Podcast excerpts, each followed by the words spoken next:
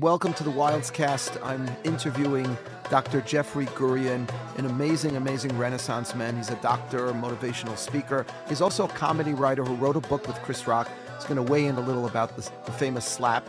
Um, he's also a former cosmetic dentist and has written books about happiness and how we can achieve happiness, which is really what we focus on in this interview. Let's get into it. Okay, welcome to the podcast, the Wildescast in particular. Uh, Dr. Jeffrey Gurian, it is an honor and a pleasure to host you. Thank you for coming on. Thank you so much for having me, Rabbi. It's really my honor and my pleasure.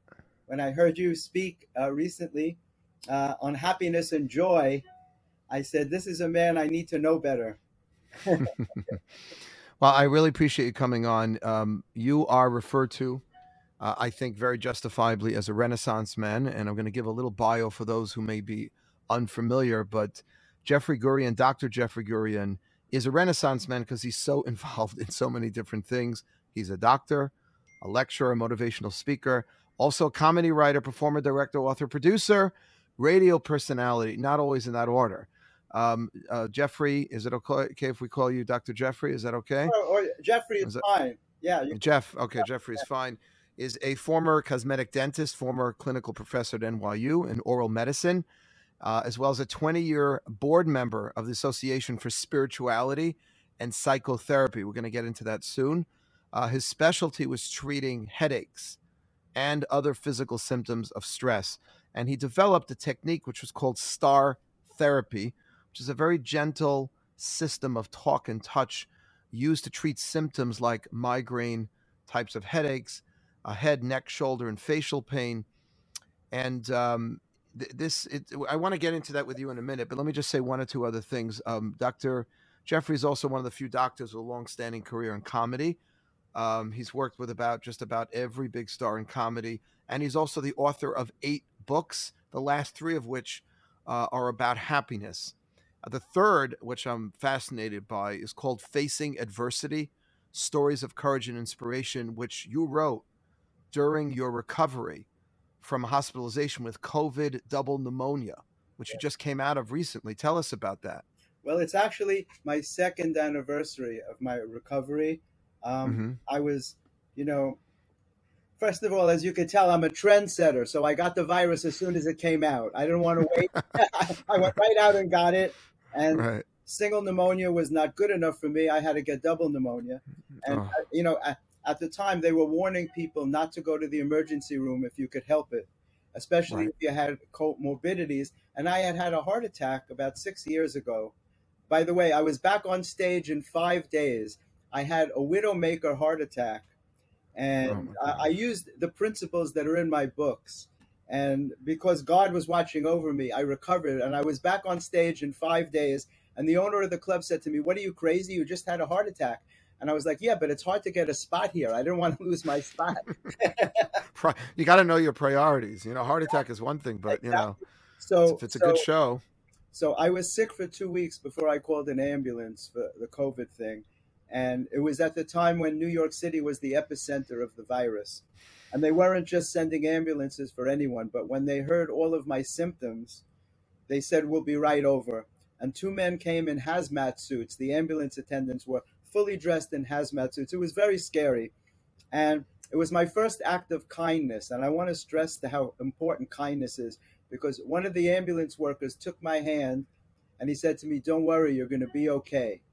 And, and, mm-hmm. and I can't tell you what that meant because I had been so sick for two weeks, I could barely move, you know. And he was amazed that I could get on the stretcher by myself. He said to me, Most people needed to be carried. And he said, Of all the people I've taken to the hospital, you have the best physical presentation. And when they took me to the hospital, they wheeled me into the emergency room. And this was uh, an example of how I had to use positive thinking and how to step outside myself. They wheeled me into a cubicle next to a woman who was screaming, literally screaming with every breath that she took. And the normal feeling is, you know, you feel sorry for yourself. Why why is this happening to me? Right? And the spiritual answer that I've learned is why not me? Whoever promised me that my life is supposed to be perfect and that nothing was supposed to happen to me? So I'm laying there in a very weak state. This woman is screaming, and I want to be moved, and there's no place else to put me. And I had to, in my mind, I had to step outside myself and start thinking about this woman and how scared she must be or how much pain she must be in in order to be reacting that way. And it allowed me to calm down. And then they x rayed wow. my lungs and they said to me that they were sorry to tell me I had COVID double pneumonia because they were actually thinking of sending me home. They were running out of rooms to put people. Right. And so that recovery was amazing. Pardon me. that recovery took me several months.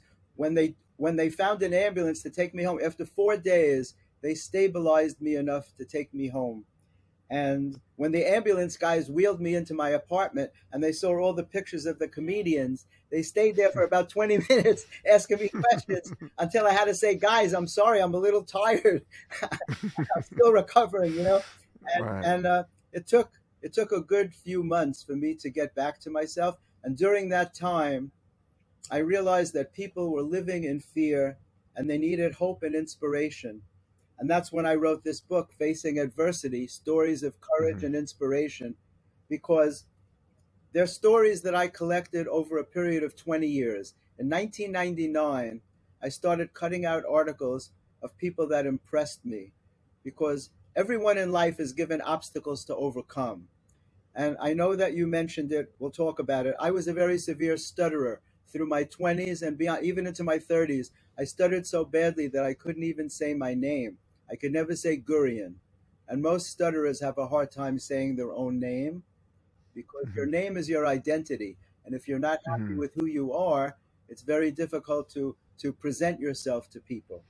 Wait, before I actually, I want to, I want to come back to the stuttering because yeah. that is fascinating. Because I know that you developed a technique to help people. Yes. You, besides your own self that you that you cured, um, you said something before. You said it very quickly, but it was quite profound.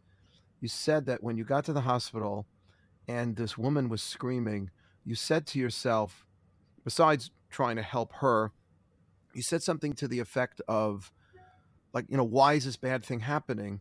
well, why shouldn't something bad happen? Mm-hmm. Maybe we could speak to that a little because I think when, when something goes wrong in our lives, the first question we ask is why me? Why it's not fair. Exactly. And but you you asked sort of the opposite question. You're like, why not me? Like, can you elaborate on that a little? Yeah, and I find that fascinating. It's something that I had to learn through my own spiritual study. That you know, we all tend to be egotistical in the sense, not in an obnoxious way, but who else's life can you think about but your own? We're always thinking about ourselves. And part of what I did with star therapy is because a lot of our thoughts are negative against ourselves. We're holding thoughts that are not valid for us. And in my own case, that's what caused me to stutter. I was holding negative thoughts about myself. If you've ever been bullied in your life as a child, or anyone ever hurt your feelings or broke a promise to you, I call those things heart wounds. Mm-hmm. And they mm-hmm. manifest, we internalize them, and they stay in your heart chakra and they affect your self esteem and your self confidence. And it's what led to my first happiness book, which I think you saw, Healing Your Heart by Changing Your yeah, Mind. Yeah. The meditating dog on the cover. And what I talk about in that is that we're so engrossed in our own thoughts. We're always thinking about ourselves. And part of spirituality is learning to think about other people, trying to step outside of yourself, trying to, you know, in the entertainment business, it's very hard to create that balance because the entertainment business is all about ego. And the spiritual hmm. world is all about detaching from ego, becoming a worker among workers, that everyone mm-hmm. is the same. So when when something most people suffering with emotional illness are sorry for something that they did in the past. They're laboring under, I should have said this, I could have said that, and they're worrying about the future and they're losing the now. They're not in the present because they're mm-hmm. so caught up in what they could have done and they should have done to make things differently. And that's because people don't know that they have a path. And everything that happens to you is God's will. And I don't have to tell you this because this is what you teach, but once in a while your will will coincide with God's will and it'll mm-hmm. feel like you got what you wanted.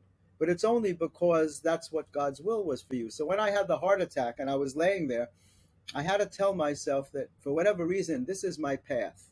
I can't say why me because it's arrogant to say, why should this only happen to me?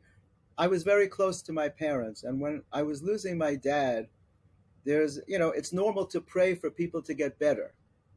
Mm-hmm. And some genius said to me, well, you can't only pray for them to get better. You have to add the tag, let that be your will for him. Otherwise, it's arrogant to tell God what to do. Why should they save only your family when other people are having illness all over the world?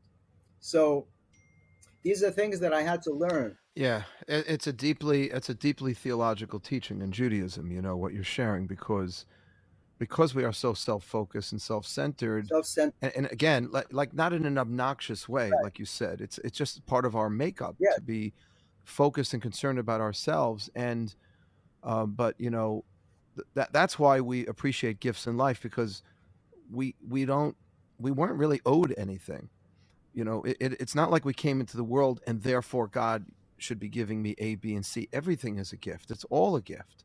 We didn't have to be created. I know it's a crazy idea that and and the the there's a very famous line from King David's book of Psalms, Olam Chesed Yibaneh, that the world was built on kindness, mm-hmm. meaning that God wasn't somehow required to will us into creation, into existence, and then give us A, B, and C, so that when we don't get it, we get angry with God all of this is a gift. None of this had to be, including us. So now that's a very difficult. it's not an easy thing for the average person to just you know get their arms around. I'm not saying I always walk around with that feeling in my heart, but intellectually, it's an important thing I think to enunciate to uh, to articulate as you did so beautifully that like it's all gift. Yeah, it takes work, and that's why gratitude is so important. There are two principles that I find that are very important: gratitude and service. Mm-hmm you know, I make gratitude lists because as a human being, there are times when I could feel sorry for myself, you know, and self pity is a very common thing that affects a lot of people and it can really take you down. And when I was laying in the hospital, I was very aware that when you're in a negative state, your immune system is not functioning as well. Yeah. When you're in a positive state, your immune system rises up and it makes it easier to fight off things. And it was very hard because on my third day, they put me in a room with three other very sick men, all with the virus.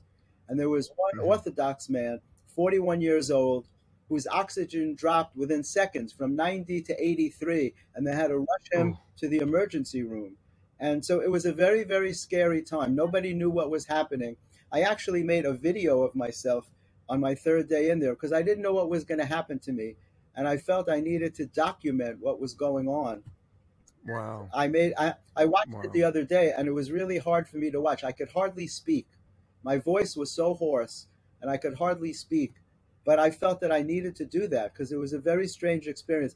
But again, this self-centeredness, who else's life can you think about but your own? You'd have to be almost crazy to never think about yourself and only think about other people. It's a, a very hard thing. So it takes work, like you said. It's a, it's a process. It doesn't come overnight but it's important to open your mind to certain concepts. Like, and what would you say is the most important? Like we're talking about gratitude. I know that that's a major positive factor in happiness. In my book, I speak a lot about giving. That we um, giving is necessary in order to feel happy. What would you say are some of the biggest impediments?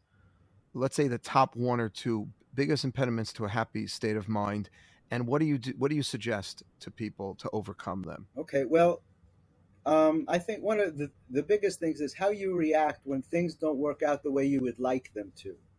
So mm-hmm. we all have goals that we think that we're supposed to achieve, and you're supposed to take the action to try to make them happen, and then you have to turn over the results. But too many people try to micromanage things, thinking that if they just did this or just did that, that they could make this thing happen that they want. And the idea is that if you don't get what you wanted, you're not you're not being punished. You're not supposed to think, well, I'm the ultimate victim of the universe and nothing works out for me. Other people get this, but when it comes to me, I don't get it. The thought mm-hmm. the thought that you're supposed to have is, well, I didn't get that thing because it wasn't God's will for me. I'm supposed to have something better than that. And if I got the thing I wanted, I wouldn't be available for the really good thing that's wow. for me. Wow. So, but how? Let me let me stop you there. That's that's brilliant. But how do we? How do we uh, convince ourselves? You know, we're so convinced that, let's say, I have it in my mind right now. I have, let's say, one or two personal goals. I have some professional MJE goals, you know, um, and I'm so convinced that those are the things that I need. Exactly. Or that will make me happy, or that will make that will make the organization thrive, my community, and then you're saying, and let's say they don't happen. Well, you'll probably So get those things, but it, it may not be on your timeline. It may Mhm. not be when you want them, because as human beings, we lack patience. That's one of the things. We want everything right away. And the spiritual aspect is that you may get those things, but not when you expect them. They come from A- and, let's say and and let's say you don't get them at all let's say we can fast forward 10 20 years down the line and it never happens and you know you're never getting that job you're never getting into that school right. Um, i can't woman, you know that, that, that relationship. Not everyone has that Yeah. gift, and it's because that's your path, you know. And you have to tell yourself that, or else, or else it can drive you crazy. If you think that you can micro manipulate your life, that you're in control of everything, then you tend to blame yourself when things don't go the way you'd like them to. And the idea is that uh, m- most things are out of our control. They're completely out of our control. Um, again, you're supposed to take the action like you have these goals that you want to accomplish. And I'm sure you're trying very hard to make them come true. But sometimes we run up against obstacles that are very frustrating. And what it means is maybe you're supposed to take a different direction. When, when, what, excuse me, when you find your true path, the universe will support you in that. You'll Mhm. find that usually when you find your true path, that things will start to fall into place. I had a very unusual story that happened recently. You know, you uh, you you had mentioned star therapy. The R in star therapy Mhm. stands for resonance, and the resonance Mhm. refers to my voice because I speak when I do this thing. It's like a guided meditation, and it refers to music because I use music when I do it. Mostly, it refers to a truth. People who people who are emotionally ill are lacking certain thoughts.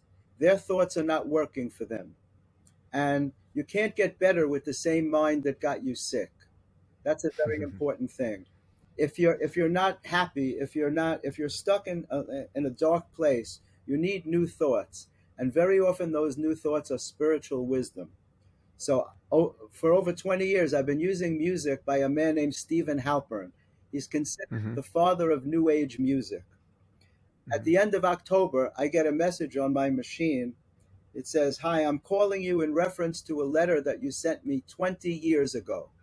20 years ago. And he said, he said, and and I and I i thought i was bad i thought i was bad getting back to people he never saw the letter. Right? That's not okay he never saw the letter until now. His assistant had filed it away and he's working on his memoirs. And it turns out that this man is Steven Halpern, a Grammy nominated musician known mm-hmm. worldwide for creating healing spiritual music. And I guess I had written to him 20 years ago to tell him that I use his music in my work. Well, he called me 20 years later to tell me that he was so moved by my letter that he wanted to put music to my words. And now I have a project with Steven Halpern. It just came out. And he took a guided meditation that I use to help people with stress related illness, put his music to it, and visuals, slides of me using oh, energy oh on wow people. You have to you, you doctor you have to share that with me. This is very personal because my son my oldest son yosef um, is doing a lot of musical meditation in israel now. He writes his own stuff but he would i mean i know he would absolutely love to hear this this and see to whatever degree he could work some of this in because in, it's taking off a little. He gets invited to different people's homes mostly for people in their 20s and 30s Mhm. Um, and it's a meditation, but it's a it's a guided meditation with music. Isn't that a, And he's actually doing one. He's doing one at MJE next Monday night. If you want to come at 7 p.m., okay? uh, you're welcome to join if you want. No, you know, Thank you. no, no pressure. You see, but isn't that amazing? I happen to tell that story and it's meaningful to you. And that's what happens. Like, it was a crazy story that came out of nowhere. I never in a million years thought that I would have a project with a man that I revered so much. Sound healing is very important. Music is Mhm, very mhm. important in healing. You internalize it in the second chakra, which is the chakra of sensitivity and creativity, and it affects how you feel. So the work that your son is doing is very important, and it's so amazing. When when we're finished, I'll send you this guided meditation because I Thank you. see it. Thank you you. could send it to him, but uh, that's how these things work. You know, the universe puts things in your path. I have a million stories. I just happened to pull that one, and it means something to you. So Well, let me ask you a question. When you when you say the universe, I mean, are you referring to God, or do and I say it that You way are, because there are people who are listening sometimes who question. of course. And I'm always I'm always tempted to replace God with the universe, but I feel like I'm giving in. But on the other hand, right, on the other hand, if more people listen, and you just you know, that's why I do because you can call it nature or the universe or God. I'm comfortable calling it God. I do a lot of mhm, work with 12 step people. And nice, people who used to be addicted to alcohol and drugs and other substances.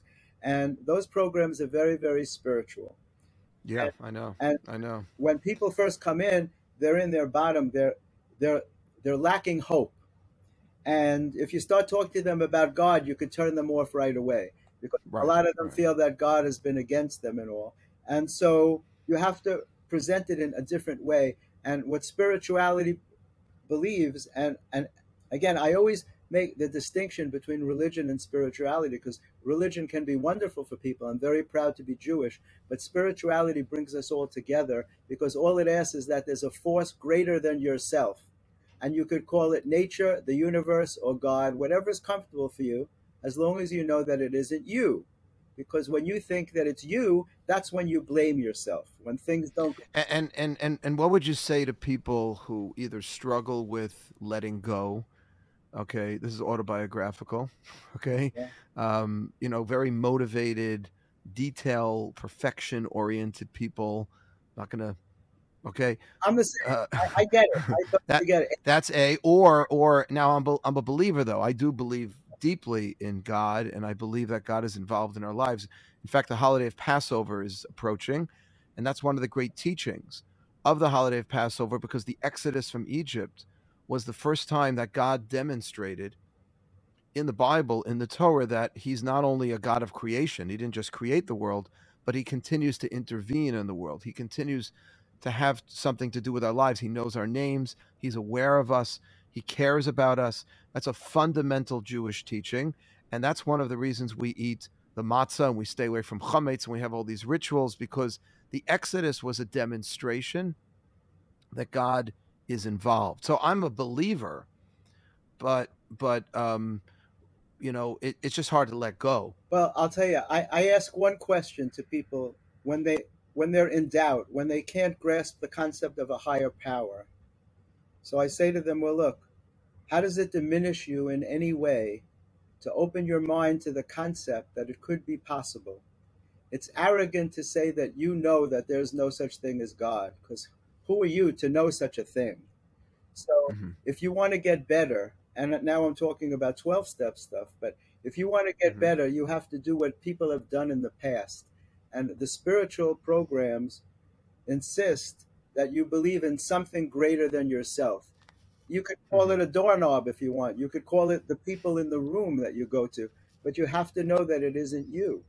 And so it's presented that way to say you could call it nature or the universe. So very often I talk about the universe to bring more people in because people some people feel more comfortable referring to God that way.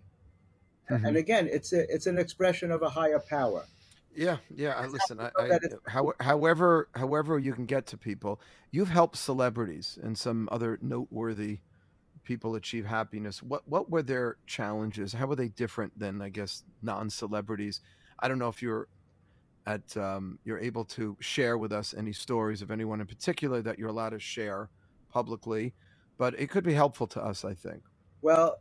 Let me say this: that um, I help celebrities in comedy because I wrote material for some of the biggest stars, and some of your listeners might know Milton Berle, Mr. Television, was my sponsor in the Friars Club, and I got I got to write for Milton Berle and Jerry Lewis and Henny Young Oh, and and and Sid Caesar for his roast. You know, I was the I was the main writer for the Friars roast for twelve years.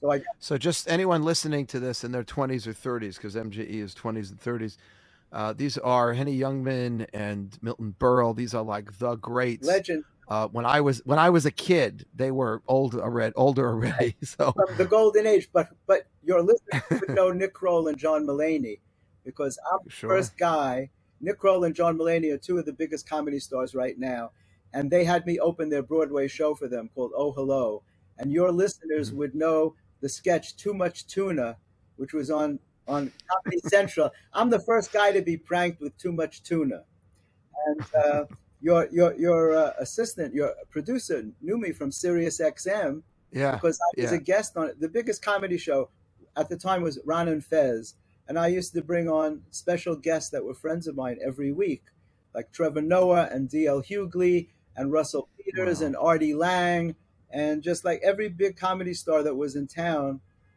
they're usually friends of mine, and I would invite them to come on the show. So I use humor in my work as well because humor is very healing. People need to laugh. And that's what led to me doing these happiness books because I always put a humorous spin on things. Um, you can't take life too seriously. That's easy to say when things are not going well. You know, Right. these principles that we talk about, Rabbi, they're very interesting. They're very easy to use when it feels like your life is going perfectly. Anybody can do that. It's when it feels like nothing is going right in your life that these principles are very important because they give people inspiration and hope. None of us are mind readers, and you don't know what's going to happen tomorrow. Every single person in your life that you know, besides your family, there was a day before you met them, and you had no idea that you were going to meet them the next day. So, in my personal life, I, I have met people I had no I, I couldn't possibly guess all the people that I know. I did a book with Chris Rock on the, the history of the comic strip, and the owner of the comic strip came to my house Wait, when did you do a when did you do a book with Chris Rock? How long ago was that? about I think it was 2008, 2009, Wow. and um, it was called Make 'Em Laugh. And the Mhm. comic strip is a legendary comedy club that's still open Sure. Yeah. Yeah. No, the comics. on 81st and 2nd. And it's where Eddie Murphy started and Jerry Seinfeld. And uh, Chris Mhm. Rock was discovered there in 1985 by Eddie Murphy and the owner of the Mhm. club, Richie Tienken, who just left us about one year ago. And so Mhm. uh, I've gotten to work with some of the people that I admired my whole life. I never even thought that I would know them. And and and who who who would you say is there a category of people that you can say are the happiest people you know? Uh, is there more happiness among celebrities, less happiness among celebrities? It's so What what would you say? It's so interesting that you said that. Show business is a very difficult business because it's all about ego. You know, if you go into a store to buy a shirt, the guy just gives you the shirt. He doesn't give you a shirt and a picture of himself. Here's, here's your shirt. But in the entertainment business, you're always telling people who you are and what you do. So it's exactly the opposite of a spiritual world. And those people get caught up. And I think that's one of the reasons that Will Smith slapped Chris Rock. You know, uh, ego gets blown out of proportion. Ego is a very dangerous thing. I've been with some of the biggest stars in show business, and when you see how people treat them, they're like our royalty. We don't have kings and queens; we have celebrities. And And so you think, just going back to to um, to Will Smith, you think when he heard that comment, he felt so slighted, or maybe on behalf of his wife, because people are trying to give him the benefit of the doubt. I think what he did, by the way, was terrible, was wrong, but but people are saying, well, you know, his wife has this condition, very sensitive, but you're saying really it has a lot more to do with ego. I think so too. First of all, it's very hard for a man to know that his wife has been with other men openly. I think that's a hard thing mm-hmm. to take. He was laughing at the joke when it first when Chris first said it. And by the way, from my knowledge, alopecia means baldness. She was not bald. She had her hair very short. She it looked like she had a full head like a crew cut. So it could have mm-hmm. easily been a style. And if she was that concerned about it, I guess she could have worn a wig, like a lot of women do. But she chose to show up that way. Not everybody knows her history, that it was alopecia.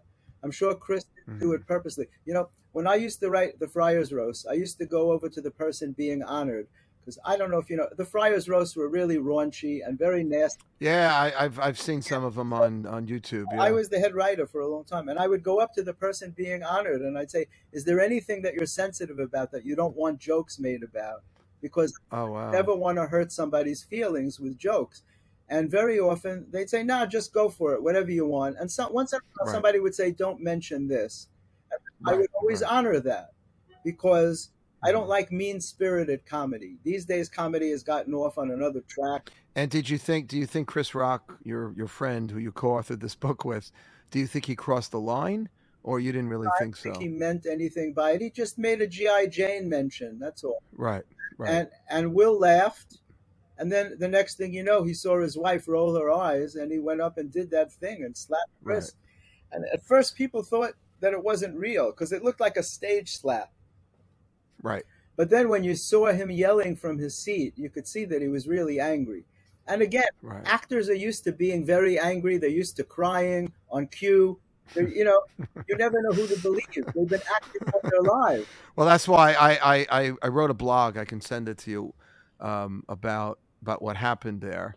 Um, and I got so many uh, comments by people who really think who thought, maybe still do, that the whole thing was staged. I don't think it was staged. I mean, I'm not an expert, but uh, it doesn't look like it was staged. It looked like it was real. And at this point, but I find it, I find it interesting that you think it was coming from an ego place.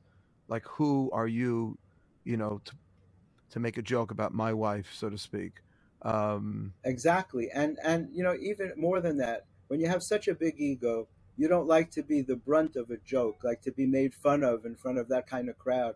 Now, most of them are kind of used to it. You know, when Ricky hmm. Gervais was the host, man, he ripped everybody apart. he ripped everybody apart, and he did, and right. he just, you know, and people loved it because ego needs to be shattered sometimes. You know, it drives. Well, my my my my favorite comedian of all time was Don Rickles, and uh, oh, there was no, there was there was no better. You know, they used to call him Mister Warmth. There was nobody. A hockey puck, but that was the word. That, you know, you're a hockey puck. I, I mean, and in the time when Don Rickles was popular, maybe in the 50s, 60s, you had to work very clean to be on television. There was no cable right. TV. So in those days, when people came up, like when I first started writing for comedians, I had to write very clean stuff because that's all they wanted. Because you couldn't do TV if you didn't work clean. Mm-hmm. Now there's no limits on to, uh, as to what people can say, and they have these roast battles where they. But do you think that's good? Do you think that's good, Jeffrey? Do I think what's good?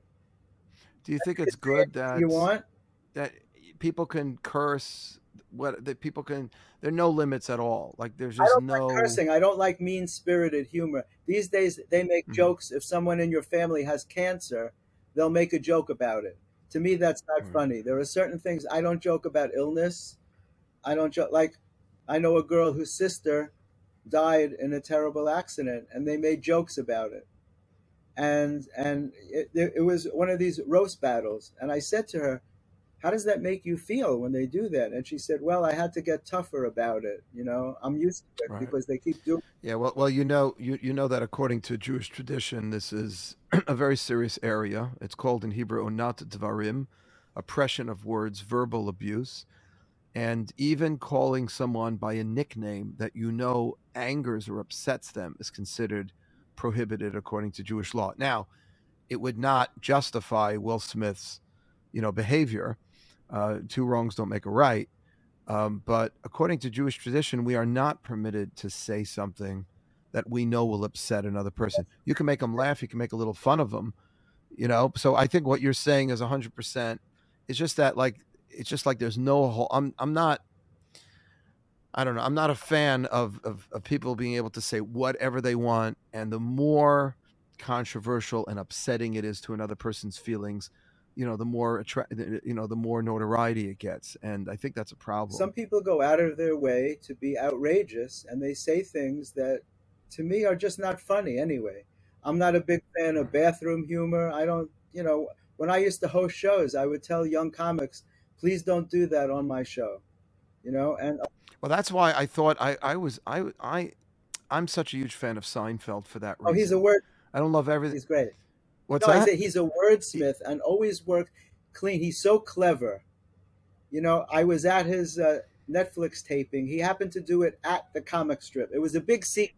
Mm-hmm. And he thanked me for keeping it a secret because I've also been a comedy journalist for more than 20 years. And I write about what's going on on the comedy scene.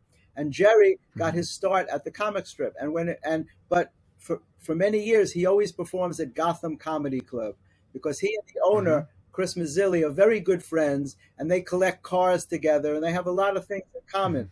But when it came time to do this recent Netflix special, he wanted to do it at the comic strip. And Netflix turned the club into the way it used to look in 1976, because that's Jerry was there from 1976 to 1980 until he went to mm-hmm. California. Mm-hmm. And he brought his old friends to perform with him. And I was there with George Wallace, who was Jerry's best friend.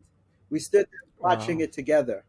And it was truly amazing. And I kept I kept a secret. He thanked me. I kept a secret for a couple of months that that he was doing it. He didn't want people to know that he was going back to the comic strip.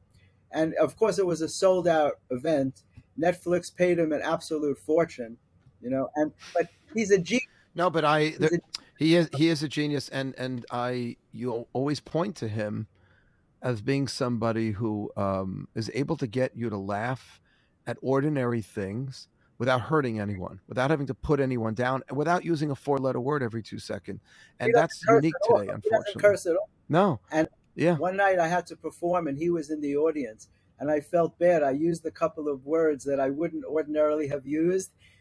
Mm-hmm. And knowing he was there, I felt bad about it afterwards. It was like, you know, it, it, like he let me, let, say let, anything, but it was just, you know, he has those. Let, let, me let me let me bring you back to the happiness thing because I know a lot of our listeners we all we all struggle with happiness. My first book was I devoted a lot of time to that from a Torah perspective. What makes us happy, and you've touched on these things.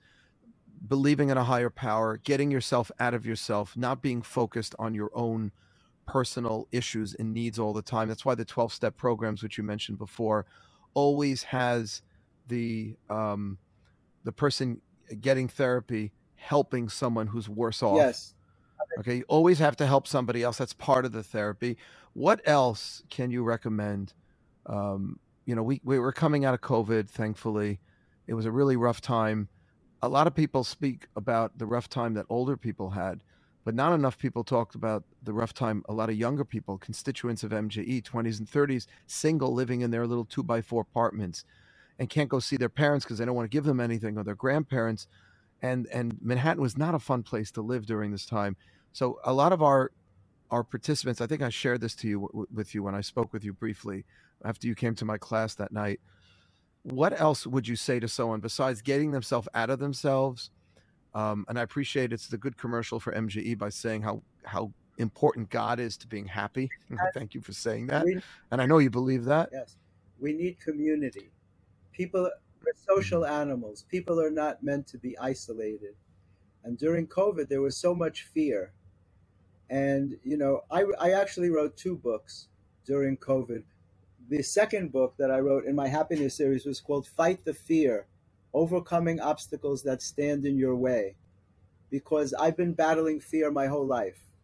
It's one of the reasons that I stuttered so badly. And as you can see, I've been given the grace to figure out how not to stutter. Can you tell us? I know, I know you're answering the other question. Yeah. If they're related, if you can throw in, how did you stop? Good, yeah. good. So tell us also how you stop stuttering and how you help other people do that as well. And it's also related to what you brought up about in Judaism that you don't say things that would hurt another person, because that's what my heart wounds are about. That we carry these things with us. When people have hurt you in some way, you carry it with you, even though you don't want to believe what they said. On some level, you hold on to that negative thought about yourself.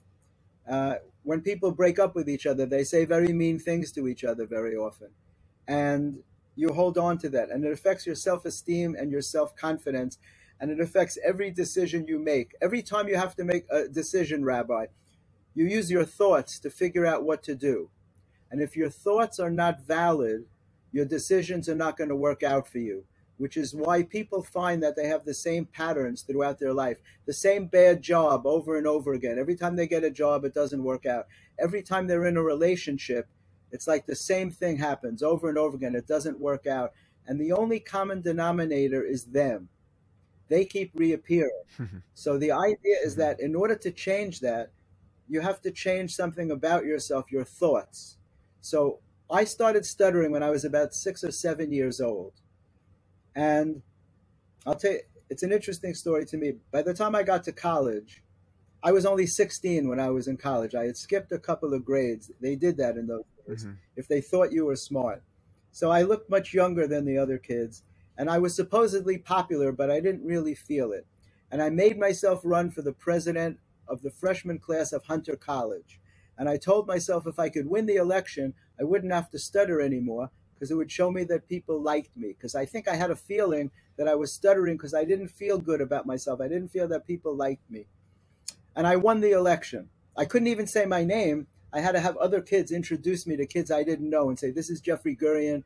Please vote for him, whatever. Anyway, I win the election. I'm president of the freshman class, and I still stuttered. And it was a great lesson for me because it taught me that in life, outside validation doesn't work. It doesn't matter how many people tell you you're fantastic and wonderful, it matters what you think of yourself. And so mm. that started my journey on curing myself of stuttering and I took my mind apart. I realized, and I consider this grace, Rabbi, I really do. I realized one day that I didn't stutter when I was alone. I could go into a room by myself and speak perfectly. I only stuttered when I was trying to talk to somebody else, which told me you can't have a disability based on your location, right? If a, if a man has a limp, limps in every room of his house, he can't go into a room and close the door and walk perfectly. I love it. I, I love it. Yeah. Better when I'm alone. It means there's nothing wrong with me. I created this in my head, so I had to find what thoughts am I holding that are, wow. that that are creating this thing for me. Self sabotage. Why am I holding myself back from getting the things that I want in my life? And and I'll be very honest. It's not easy for me to say this, but I had the thought that I would never have the things that other people have. I thought I would never be successful. I would never have a business. I thought I would never get married or have children. I thought I even thought that I would never even have my own apartment, and I don't know what gave me those thoughts.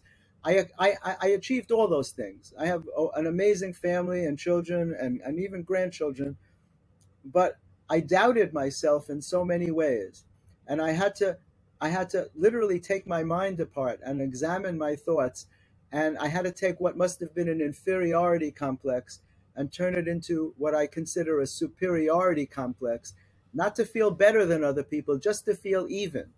I liken it to this. Mm-hmm. If I take this piece of paper and I fold it in half, now it's got a crease in it. If I want to get rid of the mm-hmm. crease, I have to fold it exactly 180 degrees in the other direction.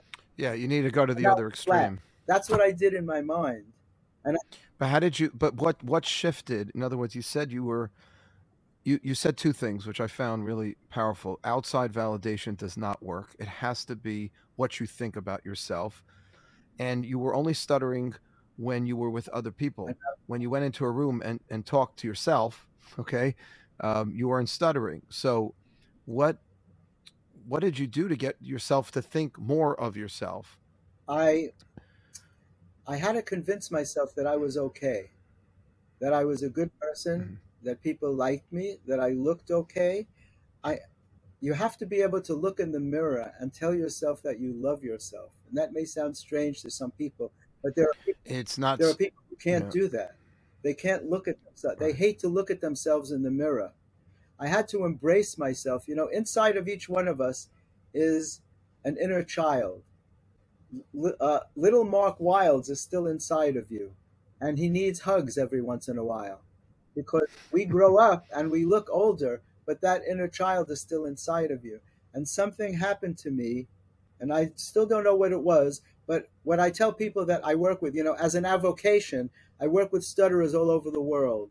And it's because I believe that when God gives you obstacles, if you're lucky enough to overcome them, you're supposed to go out and help other people and teach them what you did so that you can become an inspiration to them. Because I didn't do magic. What I tell people, we're all built the same way. If I did it, you can do it as well. If I show you what I did and you and you open your mind to accepting it, then you can get the same results. One of my greatest cases was with a psychotherapist. And I said to him, I'm afraid that your that your intelligence is going to work against you because if you start questioning my methods, you're not going to gain progress.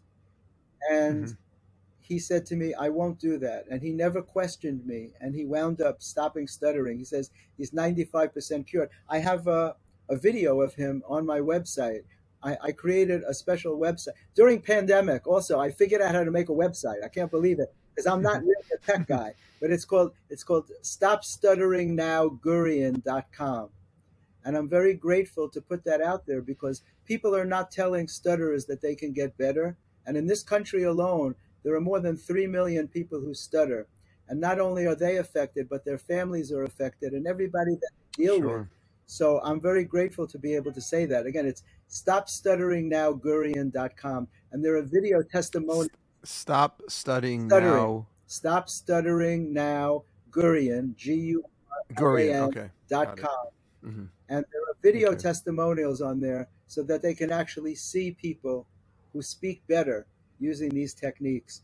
So, well, one thing I want to I want to jump in. You you said something about loving yourself and that you you were a little apologetic about it, you should just know that the central biblical adage that the whole world knows love thy neighbor as mm. thyself. Mm. Right? The Torah could have just said, Vahavta l'reacha, love your neighbor, but it says kamocha, like you do yourself. Now, it, it implies, the Torah is implying that you have some sense of self and admiration for your own self and we all know that you know the people who really struggle um, with relationships with other people are are struggling with their own sense Usually. of self. It's very hard, very hard to love somebody else if you don't have, you know. But but also the you know going back to our God universe discussion, you know what it says right after the verse. It says V'hafta l'recha kamocha, love your neighbor as yourself. Ani Hashem, I am God. And all the commentaries ask the question, why does God have to throw Himself in there? It's already in the book of Leviticus. We we know about God already, and we're we're smack in the middle of the of the Torah in the Bible. And because what aspect of yourself should you come to love? Is it the way we look? Is it how much money we make? I mean, I guess to some degree, we have to we have to love, you know, on a I guess on a, a small level some of those superficialities. But what the rabbis teach, it's the ani Hashem, I am God. That's what it says after love thy neighbor as yourself. What aspect of yourself should you come to love? It's the part of you that's godly. It's the part of you that, you know, was created in in in, in God's image that can really be connected to something greater than ourselves. If we can love that aspect of ourselves, then we could really love anyone if you think about it. Because what separates us often from other people is all the externalities but if we can get down to what we all really have in common, which is our soul, that we're all created in God's image, and we love that part of ourselves, shouldn't be anything stopping us from loving anyone else. You know, and it's a great concept, but it's not easy to do. It, all these things take work. When people sometimes say, Can you give advice on this? I say, you know what? Advice is just words. It's just it's just my opinion, it's just words. But it's it, it takes time to put those words into effect. You know? and, what kind of work would you suggest somebody does? Somebody do, excuse me, if they have serious self-esteem issues, okay. meaning they're stuttering as a result, or some other issue that that. Well, if they're stuttering, I hope that they'll send me an email because I always make myself mm-hmm. available, and it's on the site. Mm-hmm. Jeffrey at jeffreygurian.com is my email, and I make okay, myself good. available. But it's very important to make a good and bad list. This is a, this is a, something that I discovered many years ago. When I think I think when I was still back in college and I was working on techniques because I used affirmations. I did a lot of auto hypnosis, auto suggestion to change my thoughts. I would repeat affirmations hundreds and hundreds of times a day. I'm okay. I'm good the way I am. I, I, I no longer need to stutter. Some people don't like to use negatives in affirmations. I don't find anything wrong with it. I, I, I realized that I had a subconscious need to stutter. My subconscious mind created the need for me to stutter. And the process is convincing your subconscious mind that that's not valid, that I no longer need to stutter. I don't need to hold myself back. I was a kid in school who made believe I didn't know the answer so the other kids wouldn't feel bad. I didn't want to look smarter than them. So if the teacher asked mm-hmm. me the answer, you know, a question, I would say, I'm sorry, I don't know. I would rather hold myself back. When I was in practice, a patient said to me once, he said, I think you'd rather hurt yourself than hurt me. And I said, Yeah, you're right. I said, I, me mm-hmm. personally, I happen to be an empath. Mm-hmm, mm-hmm. So I feel things very deeply, which is not an easy way to go through life, but you don't have a choice. So if you're listening right. you're sensitive, especially if you're a guy, men don't like to talk about being sensitive. But if the if the world was more sensitive, it would be a kinder place. People would get along better. There's nothing wrong with being sensitive. So I've had to learn to embrace my sensitivity and to use it as a strength and not as a weakness. And I think. And and would you? And let me let, let me just cut you off for a second. Would, is the meditation, whether it's musical meditation or just meditation in general, is that one of the purposes in your mind of meditation, which is to sort of like a mantra, repeat over things that you're struggling with? You don't think you're good enough. You don't, let's say, think you're smart enough. You're that not. I don't know. You don't look. That could be part of it, but it's to teach your body what it feels like to be relaxed. Because when you're living with anxiety, which so many people are, especially after the last two years, we're all living with anxiety and we absorb it. We don't realize we're like sponges, we take it in. Your body is very accustomed to knowing what it feels like to feel anxious, but it doesn't remember what it feels like to feel relaxed. So when you allow mm. yourself to go into a guided meditation, you're retraining your body. There's a thing called cellular memory, which I find fascinating. Cellular memory means that every single thing that you've experienced since you're born in your senses is still inside of you. It's the reason why you could hear a song you like and it'll remind you of the girl you liked in the third grade and there's no thought about it. It comes back immediately. Or you smell a perfume and you're like, wow, my kindergarten teacher wore that perfume. It's like a sensory deja vu. It brings you back immediately. There's no thought involved. So all your thoughts are trapped inside of you. Everything you've ever experienced is still inside of you. And the me- the meditation in your mind teaches can help teaches the body how to relax, how to relieve itself of some of the stress that we're experiencing. Yes.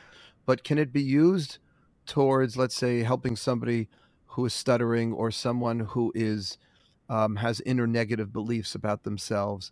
Can it be used to to you know just through I guess behavioral? It can be used to reprogram your mind. I use it on some mm-hmm. people. Some of the people that I work with are so hyper and so filled with anxiety that I have to reteach them what it feels like to feel calm. So I'll do a guided meditation with them for five to 10 minutes as part of the mm-hmm. session. And I'll repeat it. It has to be done in a repeatable way. So it's the same room, the same music, the same voice, so that your body gets accustomed to it. When you do something over and over again, you can internalize it. You can't sure. you can't re-experience something you haven't experienced for the first time. Right? You can't redo something. You have sure. to experience it once first in order to be able to do it again and again. And I mean, it's similar. It's similar a little to you know the concept of prayer. Like when we say, let's say the Shema, which is one of those central Jewish prayers. It's really a declaration mm-hmm. of faith, but it's not just it's not just saying it. We're supposed to sort of think about the letters and the words, and the more you say it, the more it becomes part of you know, language affects us. Yep. So when we when we say something and we hear ourselves say that thing, it impacts us. That's I guess the same. Going back to the twelve step program, you know, my name is so and so. I am a. Why do you have to start off the meeting? Everybody knows mm-hmm. you are you wouldn't be at the in the. You know you what what you are. Why do you have to hear yourself you have to say own it? it? You, and I call it yeah. verbalization. I'm so glad that you that you mentioned that because when I work with people who are in pain, like who get what they think are migraine headaches, in in this country alone, let me say, there's more than 150 million people, million people, who think that they're suffering with migraine headaches that are really musculoskeletal headaches that come from clenching and grinding their teeth from stress. The proper right. term is bruxism. And it creates a host of problems. Many people wake up in the morning and their neck hurts. And if you wake up in the morning and your neck hurts, the last person in the world you would think to tell would be your dentist. Why would you ever tell your dentist that your neck hurts, right? It wouldn't occur to you. So a lot of these things go undiagnosed. And people are walking around mm-hmm. suffering with headaches, severe headaches, and nobody's helping them with it. And so that's one of the other things that I lecture on. When I was teaching at NYU, they saw me taking away headaches just using the energy from my hands. And if you just walked into a university and told them that you did that, they'd probably call the police. They'd throw you out. but they saw me doing it. You're a quack. Yeah, You're a quack. But right. they, they actually saw me doing it. And the, uh, the head of the oral medicine department invited me to lecture to the faculty on that technique. And then the head of the TMJ department, a guy named Michael Gelb, very famous in the TMJ world, had me do one of my treatments on him. And then he had me lecture to his graduate students, the doctors in TMJ. There's a very real thing about energy between people. We feel it all the time. It's the reason that we that we that we hug each other very often in spiritual circles. Everybody hugs because it makes you feel mm-hmm. centered. It, it, gives you, you know, a sense of calmness. Um, hopefully, we've all experienced it. If you've ever been upset and someone that you cared about and trusted gave you a hug and you felt better about it. Oh, it's transformative. Allowed, it's transformative. Because you allowed them to transfer positive energy to you. And that's what we do. And you can also do that for strangers. Uh, you know, the um, Dr. Gurek, you would appreciate the story. I heard this from Neshama Carlebach. You've heard of the late and great Shlomo Carlebach, sure. I'm sure, the, the, great musician. So um, I was once doing a, um, it's called Eli Talk. It's like a Jewish version of TED mm-hmm. Talk, and um, and I went on, and then when I finished, Neshama Carlebach went on, and Neshama I happen to know for many years. It's Shlomo's daughter. She told me the following story when she was a little girl her father used to perform in prisons. He used to go and sing in prisons. And there was one prison where there was one particular inmate who was so dangerous that they would not have let him to come to anything. And Shlomo Carlebach heard about him and said he refuses to perform in this prison unless they they bring him out. Hmm. And they let him they let him come to his show. So he, they bring him out in chains. These two guards assigned to him sitting there the whole time. And after the show was over, Shlomo was a big hugger. This is why I'm telling you the story. He hugged everybody. Okay.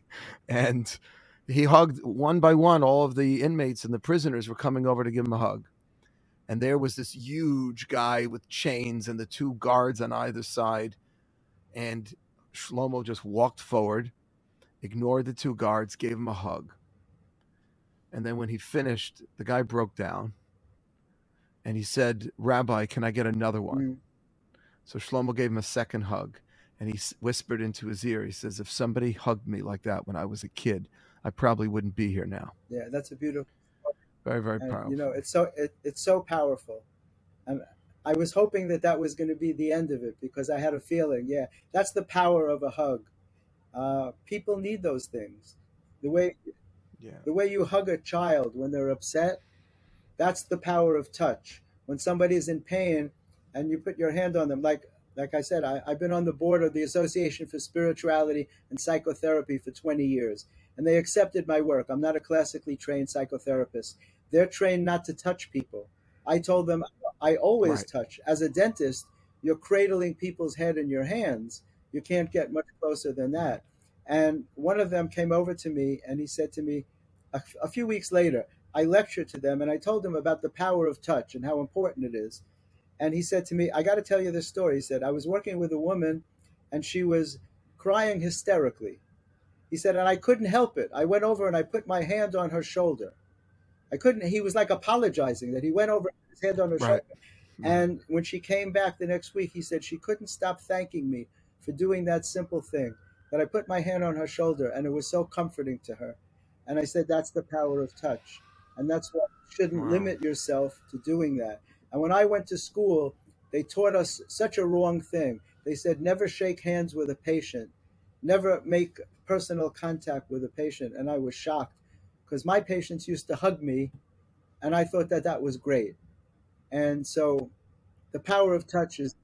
Yeah, listen, we we unfortunately we live in a very different yes. age where that's just no, you not can't be acceptable. You can't do, yeah. do that with everybody. But, but You can't do that with everyone, but it really does demonstrate. You know, the Talmud also says that when you visit someone who's sick, you remove one sixtieth of their illness. And there's somehow a belief, like you were talking about before, how if you're in better spirits, you can you have a better ability to Right, fight off. Um, better. your immune system is is um, is is in a better position to defend against intruders. So this is very very important because just getting chizuk, we call it in Hebrew chizuk, just getting strength. You know, it says that in the Torah about giving charity. It doesn't just say give the person what they need financially. The language in the Bible is in the Hebrew. It says bo, and you will strengthen him. And, and I always tell this to people: if you don't believe in giving somebody on the street a dollar, because you think they're they're going to spend it on a cigarette or drugs or whatever it is, then you could still give them chizuk. You could still look at them and say, "Hey, have a nice day. I hope I hope you know things get better for you," or something positive, because a positive word and certainly a hug can go a long way. Um, I, I want to thank you for giving us so much wisdom here and so much inspiration. Um, if you want to just do another little quick plug for all of your amazing books and works and and uh, go for it because uh, as far as I'm concerned, the more our participants read your stuff and listen to what you have to say, the the more healing that we're going to all be able to see. Thank you so much, Rabbi. It was really so special to be on with you, and and I appreciate this. Uh, there were three books in the happiness series. The first one is this: healing Mhm. your heart by changing your mind, a spiritual and humorous approach to achieving happiness. The meditating dog on the cover, and you know, dog is God spelled backwards. And then the second book, That's the uh, that's the atheist who was dyslexic. You know, that's the old joke. the second book in the happiness series was called "Fight the Fear: Overcoming Obstacles That Stand in Your Way," which is one That's the one. That's the one you wrote from your hospital bed. that that uh, that's the second one that I wrote from my hospital. I wrote two books, two books while I was recovering. Wow. But Fight the Fear has all the things that I had to fight uh, throughout my life: the stuttering thing, the heart attack, the COVID double pneumonia. I had fears of traveling, so I made myself go to Japan all alone in 2019 because it was the scariest thing I could think of to do. Because I challenge myself on a daily basis to do whatever makes me uncomfortable. Things that other people can seem to do comfortably, I need to do them also. And the last book, my most recent book, Wow. is called uh, Facing Adversity Stories of Courage and Inspiration. They're all available on Amazon. Th- this one just came out. These first two were bestsellers on Amazon. And people, from the reviews that I get, people say that they help them a lot to learn how to think differently and to achieve happiness. So I'm very grateful to have been able to be on with you today, Rabbi. There's no, ac- Really there's a no pleasure. accident that we met, and I thank you No, there's no accident. I really appreciate you coming, and I'd love for you to come back sometime in person and talk to our community. Um, you've got a lot of life wisdom and spiritual healing wisdom to share. God should continue to bless you, to share your gifts, and to help really just the amazing work that you're doing. And uh, I thank you for coming on. It's really Thank been an you so honor. much. And I would love to come and speak anytime you want. I'm speaking at a temple tonight, as a Awesome. matter of fact. Awesome. All right. Have Let's a wonderful day.